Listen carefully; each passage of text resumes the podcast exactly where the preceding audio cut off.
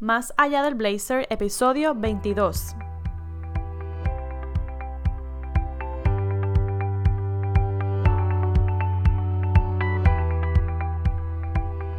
Hola, hola, buenos días en la mañana del lunes 24 de junio. Este es el último lunes de junio, así que pronto le damos la bienvenida a Mr. Julio. Mira, quiero pasar rápidamente al tema y quiero hacerte este planteamiento.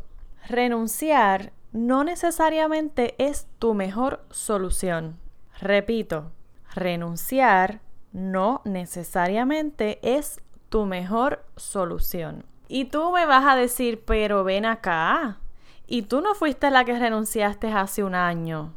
Y tú no fuiste la que decía que sí, que renuncien, que la gente se reinvente. Pues sí, sigo siendo yo, pero con mucha más conciencia y con mucha más sabiduría. Y claro que luego de un año de haber tomado la decisión de renunciar, también me he dado cuenta en el camino de que hubo cosas que yo salté, que no me detuve en el momento que tenía que haberlo hecho, para yo entonces tomar una decisión más informada. Esta reflexión de este tema viene porque escucho muchas personas que se me acercan o que me escriben, no de ahora, sino de hace algún tiempo, y me escriben, ay, yo quisiera renunciar como tú, ay, yo estoy loca por renunciar a mi trabajo, pero bueno, todavía, todavía no puedo. O si no, me hacen este comentario como que, ay, Dios mío, yo no sé, yo, yo creo que yo también voy a terminar renunciando porque ya yo estoy harta. Y entonces por ahí siguen con una lista interminable de quejas y quejas y quejas pero yo me pregunto, y te pregunto a ti también, esta idea o este impulso de repente, ¿verdad? De renunciar a un trabajo, ¿de dónde viene? ¿Por casualidad están llegando a tu mente por las cosas que estás viendo? Por el boom de que los emprendedores y de que la vida y de que los beneficios y de que puedes trabajar desde la playa y de que puedes irte por ahí con la agenda tuya y no sé qué más. Si es por eso, pues tengo que decirte, lamentablemente, ¿verdad? Que la realidad es otra. Que aunque mucha gente diga que emprender es simple, la realidad es que no, no es tan simple y no es tan fancy y no es tan bello como parece desde afuera. Que tenemos muchos beneficios, que disfrutamos de unas libertades exquisitas, que mira, podemos levantarnos un día a las 10, pero igual estar trabajando hasta las 12 de la noche. Em, que no tenemos que regresar los domingos corriendo porque ya el lunes hay que madrugar a meterse a un tapón. Todo eso sí, claro, es buenísimo y, por supuesto que tener el control de tu tiempo es una de las cosas más maravillosas que podemos tener en la vida. Pero la idea de renunciar, vuelvo y repito, no necesariamente es la solución.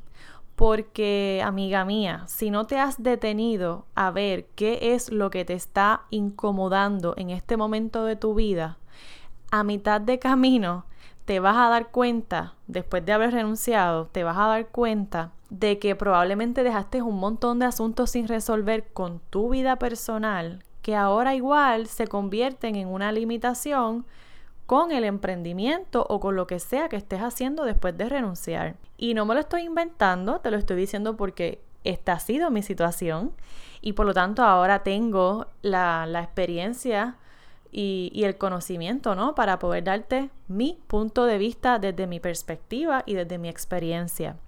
Así que si me pides un consejo o si te ha pasado por la mente, ¿verdad? Esta idea de que, ay, sí, ella, yo quiero ser como ella, yo quiero renunciar ya y yo quiero eh, hacer todo lo que está haciendo fulana porque mira, me engana, también renunció y mira todas las cosas que logró. Mi mejor consejo para que calmes todos esos impulsos que te llegan por lo que ves o por el boom o por la moda o por lo que sea que te esté dando esta espinita de que la renuncia es tu salvación, es que pongas tu vida en orden. Y cuando te digo pon tu vida en orden, es que te encargues de tu salud, es que pongas tu mente en el mejor estado, es que te cuestiones tus emociones, tus creencias, qué te ocurre, quién tú eres. Pregúntate quién tú eres a ver con cuánta facilidad lo puedes responder. Ocúpate de tu cuerpo. Ocúpate de tus finanzas, de tus relaciones, de tu familia. Pon todas estas cuestiones en orden. Y entonces después evalúa si renunciar a un trabajo aportaría algo más a tu vida. Algo que quizás tú no tienes presente o que ¿verdad? lo estás pasando por alto es que cuando estás emprendiendo eh, tienes que invertir. ¿ok? Tienes que invertir. Hay cosas que vas a poder hacer de manera gratuita. Yo, por ejemplo, tengo muchas mentoras que me ayudan en mis procesos, en, mi, en, mi, en cada una de, de mis etapas diariamente y yo no pago un centavo. Pero hay otras cosas en las que sí, yo he tenido que invertir porque no necesariamente viendo a, a Mía Astral en una, en una grabación diciéndome de cómo puedo manejar las emociones o, viendo a alguien que me está recomendando X o Y rutina de ejercicio, pues eso me va a ayudar. Hay cosas que no, que, que requieren otro tipo de cuidado, más profundo, más profesionalmente. Y para eso vas a necesitar dinero, vas a necesitar invertir. Por lo tanto, vuelvo y te digo, tienes que tener tus finanzas en orden. Tienes que tener el dinero para poder invertir en el camino porque si no entonces te vas a frustrar, porque no puedes tener la inversión o porque de repente eso te va a limitar o te va a estancar en ciertas áreas y entonces se va a trastocar todo lo demás. Esas son pequeñas cosas que van sucediendo que no necesariamente se ven o que no necesariamente se publican en una foto. Pero como tú quizás te estás dejando llevar por lo que ves y no por lo que realmente es, pues mi responsabilidad es venir aquí y dejarte estos tips para que puedas reflexionar antes de tomar una decisión. Yo siempre te voy a invitar a que descubras tu potencial, a que mm, te retes, a que des más de ti, a que puedas aportar con tus conocimientos un cambio, aunque sea pequeño, pero que puedas aportar un cambio al mundo. Yo siempre te voy a invitar a eso. Pero ahora, después de un año de haber pasado por muchos procesos y de, haberme despertado a un nivel de conciencia estratosférico, pues te tengo que decir con mucha certeza, para tú lograr cualquier cosa, necesitas conocerte y conocerte bien. El episodio 21 lo compartí con un colega, Isaac Esquilín, y en esa entrevista que le hice, él decía que cuando tú conoces algo, mientras más tú lo conoces, más eficiente puedes ser con el uso de, de esa herramienta o incluso de algo como lo es tú mismo. Si tú te conoces a ti misma, puedes descubrir cuáles son tus límites, hasta dónde puedes llegar, qué cosas puedes hacer mejor, en qué áreas puedes resaltar. En fin, la invitación para el día de hoy es que te des la oportunidad de conocerte y de poner tu vida en orden en todo lo que eso implica.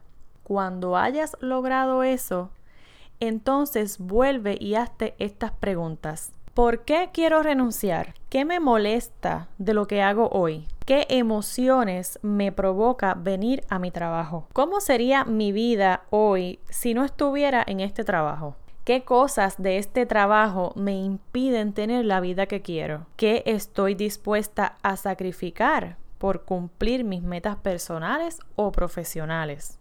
Te dejo con esas preguntas para que reflexiones y por supuesto recordándote que para, para tú poder hacer cualquier cosa necesitas, muy importante, conocerte y tener tu vida en total orden.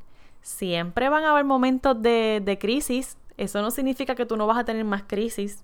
Eso no significa que no van a venir más problemas o que no van a surgir situaciones durante el proceso. Pero si tú tienes el control y puedes manejar cada cosa de esta que se presente, entonces no debe ser una limitación, debe ser una situación más donde pones a prueba tu intelecto, tu nivel de conciencia, tu paz, la madurez o incluso la manera en que vas a estar manejando esas mismas situaciones. Así que con ese mensaje me despido. Eh, te deseo un excelente lunes y una productiva semana. Como siempre, te doy las gracias por permanecer en este espacio y por compartirlo con otras mujeres profesionales, exitosas y multifacéticas como tú. Que tengas buen día. Un abrazo. Chao.